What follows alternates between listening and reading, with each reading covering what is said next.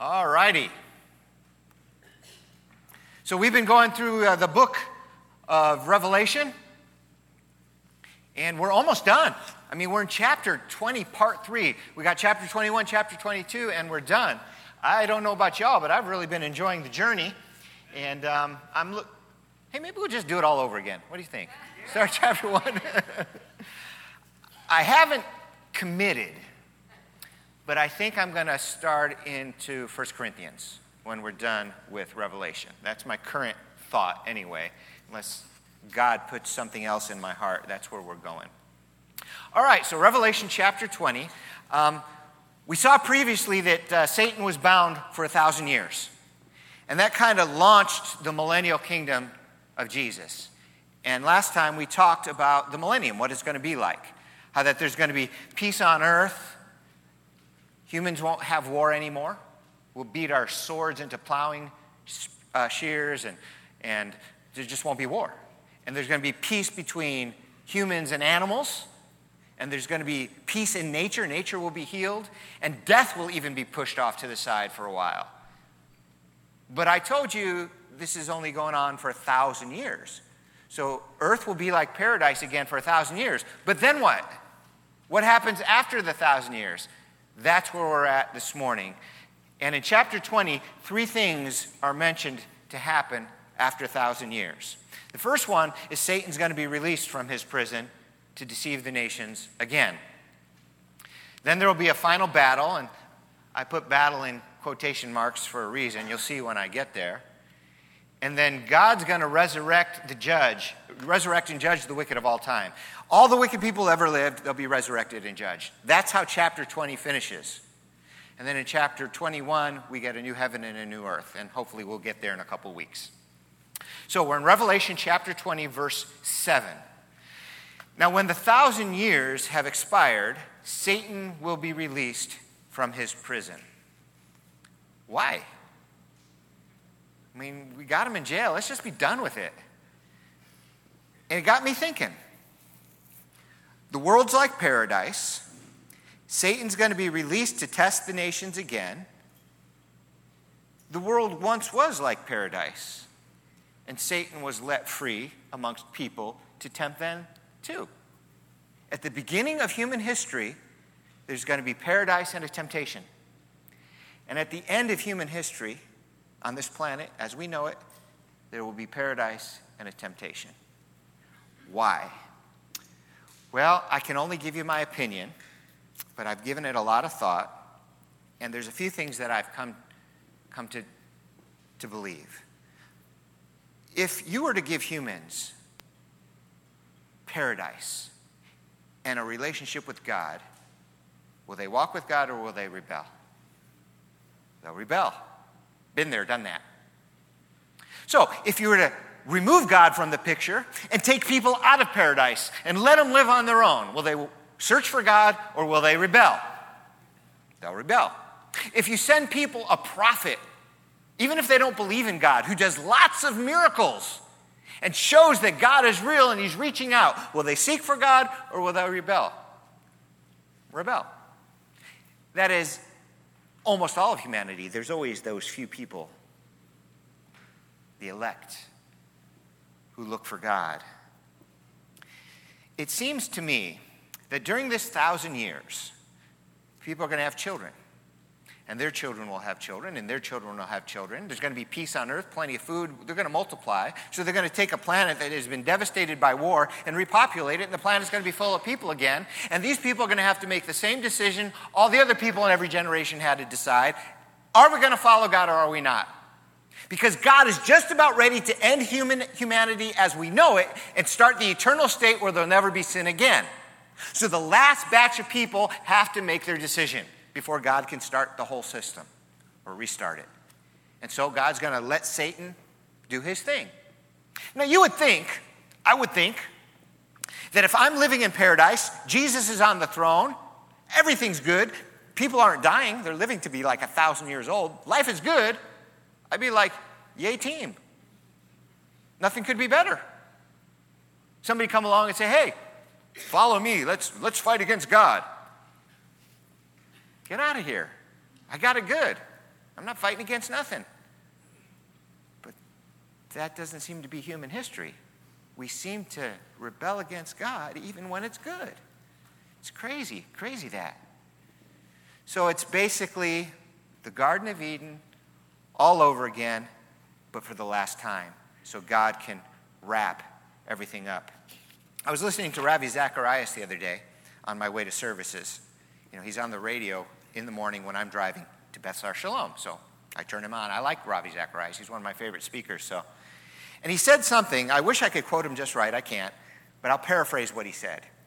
He said, "An atheist isn't somebody who doesn't believe in God and thinks they're right. He said, an atheist is somebody who doesn't believe in God and hopes they're right because they don't like God or what he stands for. That gives me kind of the idea of what we're looking at when people turn against God. So, Satan is released from his prison into paradise. Again, verse 8 tells us what happens. Satan will go out to deceive the nations, which are in the four corners of the earth, Gog and Magog, to gather them together to battle, whose number is as the sand of the sea. They went up on the breadth of the earth and surrounded the camp of the saints and the beloved city. What beloved city? Jerusalem. Again, this is another time when the world chooses to go against Jerusalem. The last time. Jerusalem is the capital of the millennial kingdom. I pointed that out to you last time. Jerusalem represents Messiah's and God's rule and reign on planet Earth. The Jewish people are walking with God like they were supposed to. And so, this is the final satanic rebellion against God and against his people. But like the other times Jerusalem is attacked, this one's going to turn out much differently. But before I go there, there's a couple of words in those two verses that have gotten a lot of attention. You know the words, you've heard about them Gog and Magog. I want to talk to you a little bit this morning about Gog and Magog. If all we had was Revelation chapter 20, we wouldn't know anything about Gog and Magog. But there's also Ezekiel 38 and 39 those two chapters are about Gog and Magog for the most part. And so I went back to look at them, and I saw that uh, Gog and Magog by name are mentioned over a dozen times in just those two chapters. And then we get a lot of history about what goes on with them. And it might answer some of our questions, and it might not. And I'll explain as I go along. But let me give you one of the key verses Ezekiel chapter 38, verse 2 Son of man, set your face against Gog of the land of Magog the prince of Rosh, Meshech, and Tubal, and prophesy against him. Now, if you're like almost everybody else, you know that was English, but that's about all you know. Because you've never heard of Gog, you've never heard of Magog, you've never heard of Rosh, Meshech, or Tubal, so you don't know what's going on here. Well, there's a few things we can still gather. First of all, we know that Gog is actually a person. Listen to it again. Son of man, set your face against Gog of or from the land of Magog. Prophesy against him. Gog is a dude. He's the prince of Meshech and Tubal. So Gog is a, is a man, he's a leader. And he's from the land of Magog. Well, where is the land of Magog? Well, we'll go there in just a minute. He is the prince of Rosh, Meshech, and Tubal. Now, the Hebrew can read a little differently. The Hebrew can read, he's the head prince of Meshech and Tubal, or he's the prince of Rosh, Meshech and Tubal. The reason that could read either way is because that word Rosh means leader or head, like the head of something, the head of the government or the head of this. So he's either the head of Rosh or he's the head prince of these other two places. Either way, though, we don't know where Rosh is, we don't know where Meshech is, and we don't know where Tubal is. We don't know who Gog is, and we don't know where Magog is. There's two primary theories out there.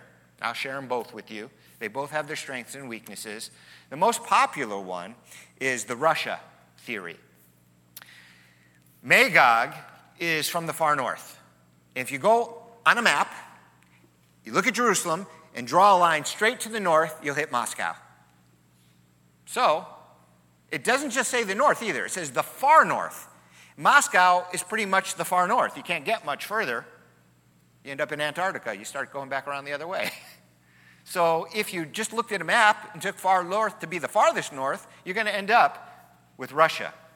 Ezekiel 38 put, says it this way Then you will come from your place out of the far north, and you and many people with you, all of them riding on horses, a great company and a mighty army. You will come up against my people, Israel, like a cloud to cover the land. It will be in the latter days that I will bring against you my land, that I will bring you against my land, so that the nations may know me when I am hallowed in you, O Gog, before their eyes. So you'll come up a vast multitude from the far north. Moscow is far north, and that's how they get that. I do want to draw your attention to this, though. It says, I will bring you against my land. God says, I'm making this happen. Why would God bring bad guys against Israel? Well, there's two reasons this happens in Scripture. First reason is to punish Israel. God uses nations to punish other nations, does it all the time. So if Israel's in sin, he will send a nation against them. But he also will, in the latter days, be sending nations against Israel just to gather them all together so he can destroy them. All right, Moscow is directly north of Israel, as I pointed out. And the word Moscow sounds like the word Meshech. You could see it in another language being the same word. Even though it sounds alike, there's no evidence through history or the study of language that makes it so, though. So it's a common argument. Hey, Moscow is Meshech because it sounds alike. Okay, but give me some proof. Show me a history of the word and how it breaks down from Romanian or Latin or something. None of that exists. Actually, Moscow is named after the Moskov River. So I did a little research to find that out. Then I felt, well, where'd they name Moscow? Where'd that come from? They don't know. Lost to antiquity. So it sounds good, it sounds feasible, but no evidence. And then also it said Moscow, it said um, Meshech and Tubal. Tubal sounds like the Russian city Tobolsk or Tobolsk. Again, though, same thing. Just because it sounds like it doesn't mean it is it.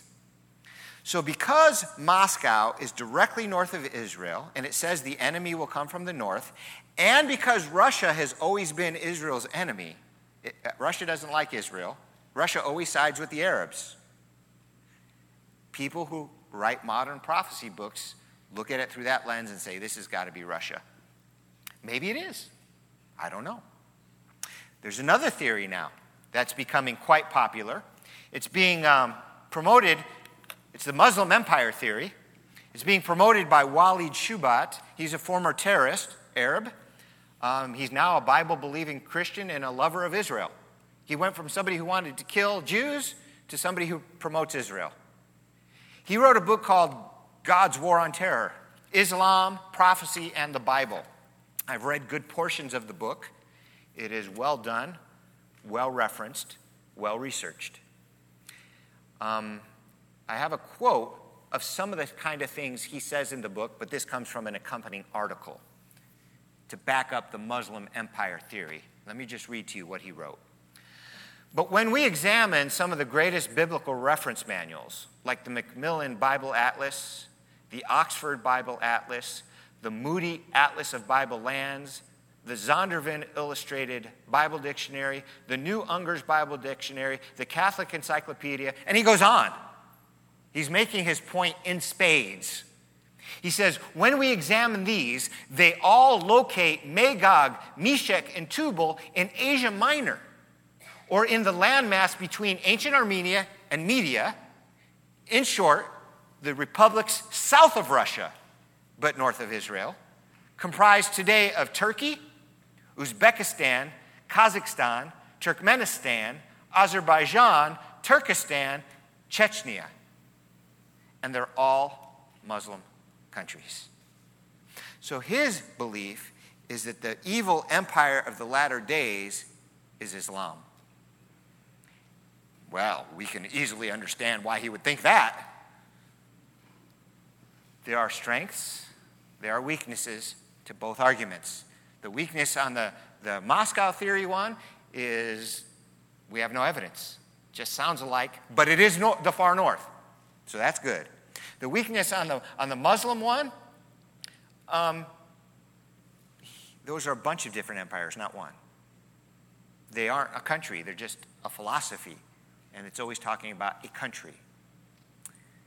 I don't know. It, it could go either way. We'll just have to wait and see.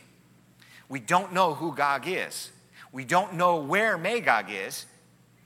And to make it even more complicated, we don't even know if the Gog and Magog of Revelation chapter 20 are the same Gog and Magog of Ezekiel 38 and 39. Well, Steve, it's the same words. Yes, but they're explained differently. For example, if you read Ezekiel 38 and 39, it's quite apparent that that war happens before the tribulation. But if you read Revelation 20, there's no argument it happens after the millennium. These two things are a thousand years apart. So they may have the same name, but they're not the same entity. And then the way they're explained makes it even more unlikely that they are the same. In Ezekiel 38 and 39, it says they come from the far north. That's it. In Revelation 20, it says they come from the four corners of the earth. That's a different, that's different. So maybe Ezekiel 28 is kind of like the prototype, and Ezekiel, uh, Revelation 20 is the, the uber Gog and Magog. I don't know. Either way, it doesn't really matter, because what, what we do know is Gog and Magog, whoever they are, wherever they are, are going to be totally destroyed. Verse 9 says, Fire came down from God out of heaven and devoured them. I love that verse of the Bible. I told you at the beginning, the battle of Gog and Magog, there's no battle. It's kind of funny. It says they're going to attack an unwalled, secure people who do not live in fear. Well, I can think I know why. I'm not sure. But imagine you've gone through the millennium. Why would you need walls? Why would you live in fear? Messiah's on the throne. There's no war. Everything's good. Now, let's say you're a believer and you're living in Jerusalem in the future, which there's a good chance you will be when you're resurrected. Come back with Jesus. You get some real estate in Tel Aviv or Jerusalem or whatever, and you're going to live there. And then you're going to be looking at your calendar and your watch, saying, you know, in a thousand years, Satan's going to be released. Well, I'm going to enjoy this thousand years. Let's go fishing. But after a thousand years, and you're still there, no death, you're fine, you're healthy, you're happy.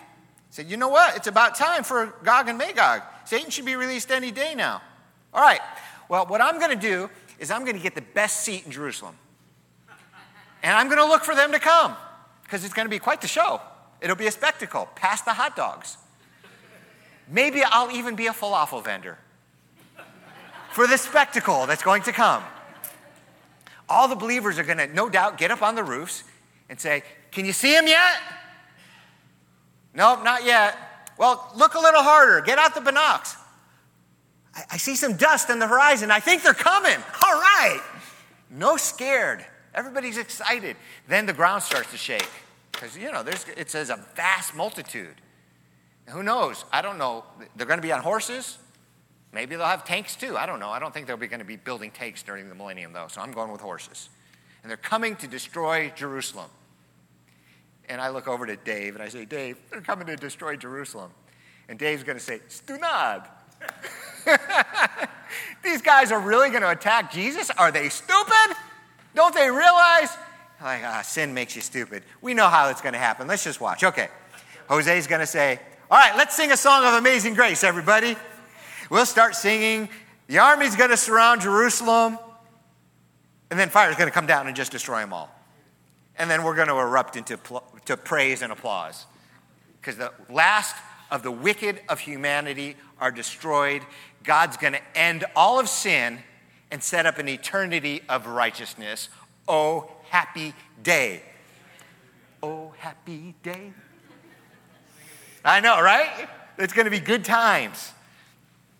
Then Satan, who made all this happen in the first place, Revelation chapter 20, verse 10, and the devil who deceived them was cast into the lake of fire the lake of fire and brimstone where the beast and the false prophet are, and they will be tormented day and night forever and ever.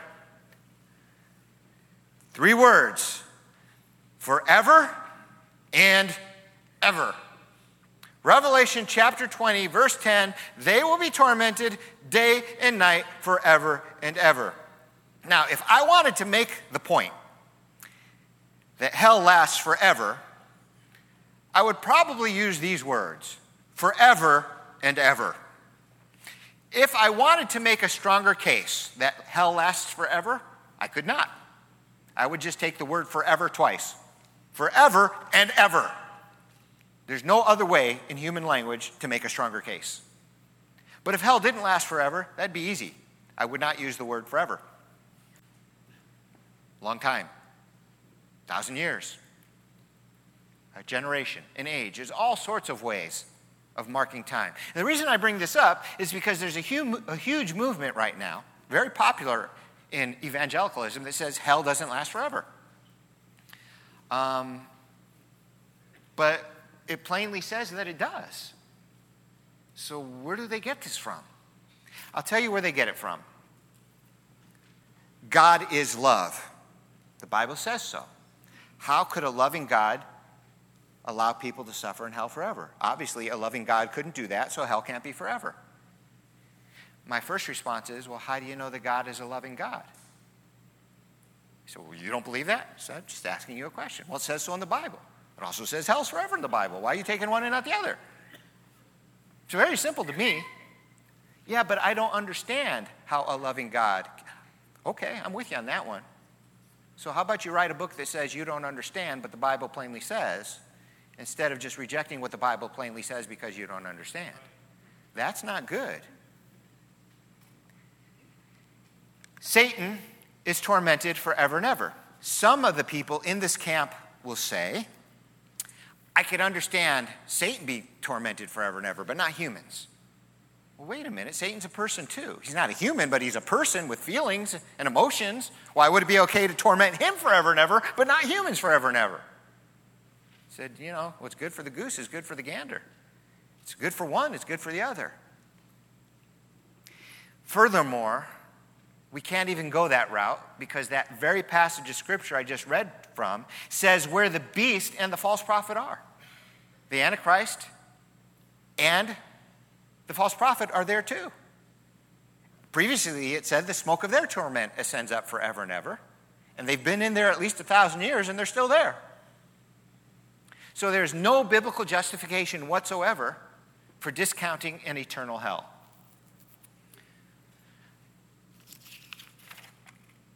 I'm going to talk a little bit more about that in a moment. But before I do, I want to finish up chapter 20, and then I'll talk to you a little bit more about this concept of eternal hell. So, Satan, the, fire will come down from heaven, destroy this army. Then God's going to resurrect everybody who's ever lived that's evil, stand them before the great white throne.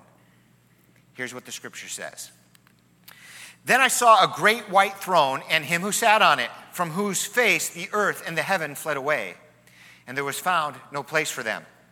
And I saw the dead, small and great, standing before God, and the books were opened. And another book was opened, which is the book of life. So the books were opened. What books? This is the, the symbolism or the metaphor or whatever word you want to use for letting us know that God records everything that we ever do. And on Judgment Day, people will give account for it. It's right there in the book. So it's like the book is opened up and says, okay, George, when you were five years old, you went up to your sister and you kicked her, and when she cried, you told your mom you didn't do it. You remember that? Yeah, I remember that. When you were six years old, you put gum in your sister's hair. Do you remember that? Yeah, I remember that. When you were seven years old, you stuck a, a firecracker by a frog and blew it up. Do you remember that? Yeah, I remember that. When you were eight years old, you stole your kid, your, your neighbor's lunch money, and he went hungry that day. Do you remember that? Yeah, I remember that. It's going to be a long conversation. Kid's only eight years old. We got his whole adult life to go through where it really gets bad. By the time you're done looking at the books, there's going to be no argument from any quarter of the universe that this person is wicked. It's obvious. Look at their life. Totally wicked. And to conclude, I let you live in paradise for a thousand years, and you decided to join the Satan to destroy my holy people. Throw them in hell. Next. The books were open. And the book of life was opened. Why was the book of life opened? Just to make sure their name wasn't in that one. Because if your name's in the book of life, you're good to go. See, everybody's got their name in those other books. But only some of us got our names in the book of life. And the book of life basically says ignore everything in the other book. And I'll talk about that in a few moments as well. The dead were judged according to their works by the things which were written in the books. The sea gave up the dead who were in it, and death and Hades delivered up the dead who were in them, and they were judged, each one according to his works. Then death and Hades were cast into the lake of fire. This is the second death. And anyone not found written in the book of life was cast into the lake of fire. You know, the book of life is what saves your soul. It's a good name for a church, don't you think? Book of Life Community Church. Each one, death and Hades were cast into the lake of fire. Technically, the lake of fire is hell. Hades is not, even though we call Hades hell. Hades is temporary and it's thrown into the lake of fire, which lasts forever. So the lake of fire is literally hell. Kind of jail versus prison, that sort of thing. Well, based on the passage of scripture I just read and another, I believe there's different levels of punishment in the afterlife. Verse 13, let me remind you, and this was repeated twice, says, They were judged, each one according to his works. So, we open up George's book, and yeah, he put gum in his sister's hair, and yeah, he blew up a frog, and he rebelled against Jesus. And we open up Satan's book, I mean, uh, Hitler's book. He murdered three million children. He tortured countless Jews, six million Jews, a war that took 12 million lives. He did it willfully and intentionally. Don't you think he's going to get it worse than George? You know he is. Because each one are judged according to his works. Furthermore, Jesus talked about the end of days, and he said this That servant who knew his master's will and did not prepare himself or do according to his will shall be beaten with many stripes. But he who did not know, yet committed things deserving of stripes, shall be beaten with few stripes. So Jesus said at the end of days, everybody's going to be judged, but people are going to be judged based on their knowledge and their experience. Yeah, there, will be plenty of beaten to go around. It's a metaphor for their eternal punishment, but some people are going to get it worse than others. Remember, I told you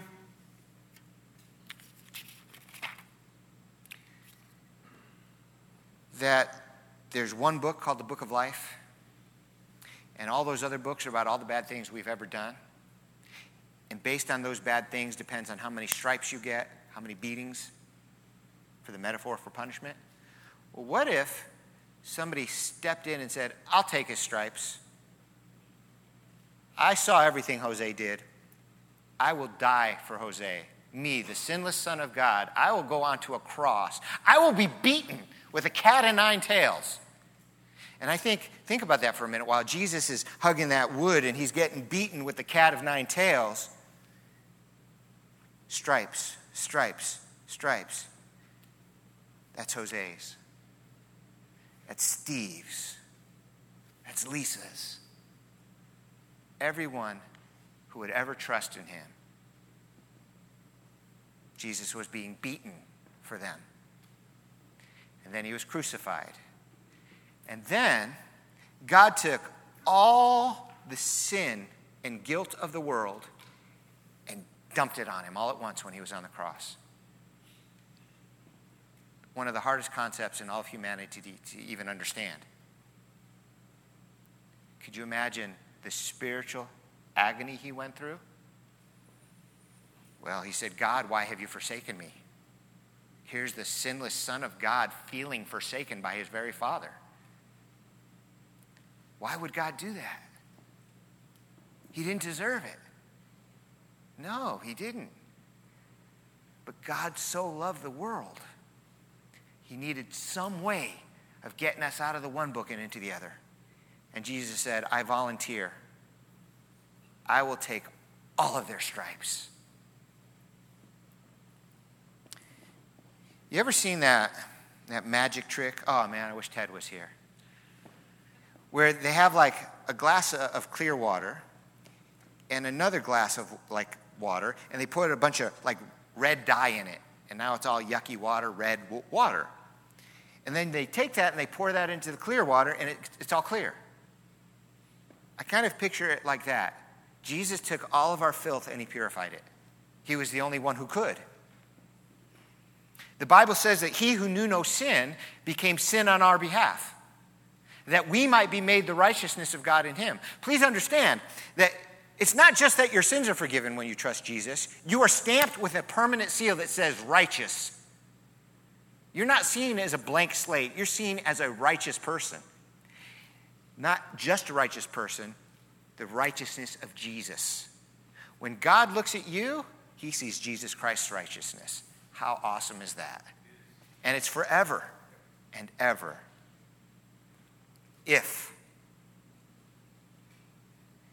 if you confess with your mouth Jesus is Lord and believe in your heart that God raised him from the dead, you will be saved. Revelation chapter 20. Next time, we're going to look at the new heaven and the new earth. Sin will be gone forever. I might have to take a week to deal with um, the Festival of Tabernacles, though, because it's coming up and we're all going to celebrate it in a barbecue with Beth Sar Shalom anyway. So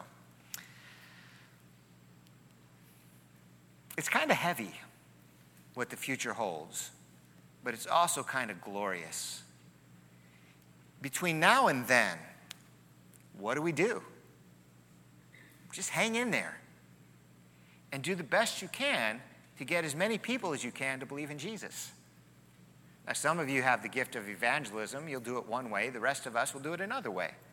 We'll live righteous, loving, godly lives, and when we have the opportunity to tell people about Jesus, we will. But let me encourage you this even those of you who are timid and kind of afraid to share your faith, ask God to give you opportunities to share your faith. Ask Him.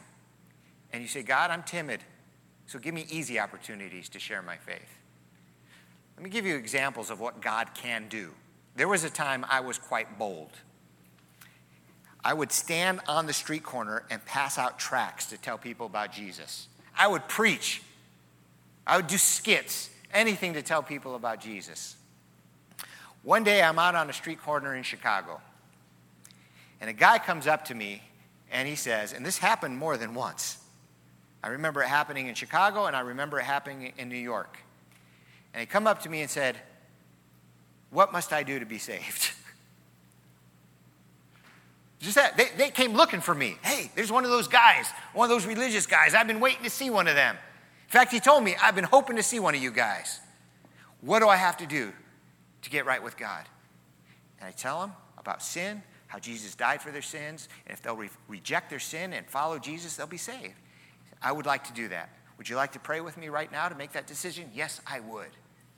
Right there on the street corner, the man receives Jesus and he's born again. This one guy, the guy in Chicago, he became one of my best friends and the best man at my wedding. And he's still walking with the Lord to this day, leading a Bible study. Some people I've led to the Lord, I've never seen them again. Others I've led to the Lord, they've come back to me months later and said, Hey, I just want you to know I'm walking with God. Thank you. This is the real deal. All I did was make myself available. Yeah, but you were bold. Yeah, but my point was in that instance, I had nothing to do with it. I just happened to be standing there and they came up to me. So pray. Maybe somebody will send you a Facebook post. Hey, I hear you're religious. What's this all about? And you can tell them. Pray for opportunities to share the good news. Please join me in prayer. Lord, not many of us are bold, but we believe. And we pray that you'd help us to share our faith with others because we don't want anybody going to hell either. We know you don't either. You, you sent your son to keep that from happening. So help us to do what we need to do, to be who and what we need to be, to help as many po- people as possible believe in Jesus. And Lord, I also pray that you'd help us live it like we really mean it, that we wouldn't be hypocrites, that we would strive for goodness, strive for holiness and righteousness, that we would be selfless, that we would be kind. You've told us to forgive others even as you've forgiven us. Lord, we find it hard to do, but we shouldn't. Help us to be forgiving. And when we're not, remind us and give us no peace until we do forgive. Lord, you've told us not to be greedy, but to share with the poor. Help us to share with the poor. Help us to do everything that we can to represent you well. For it's in your Son, Jesus' name, we pray. Amen.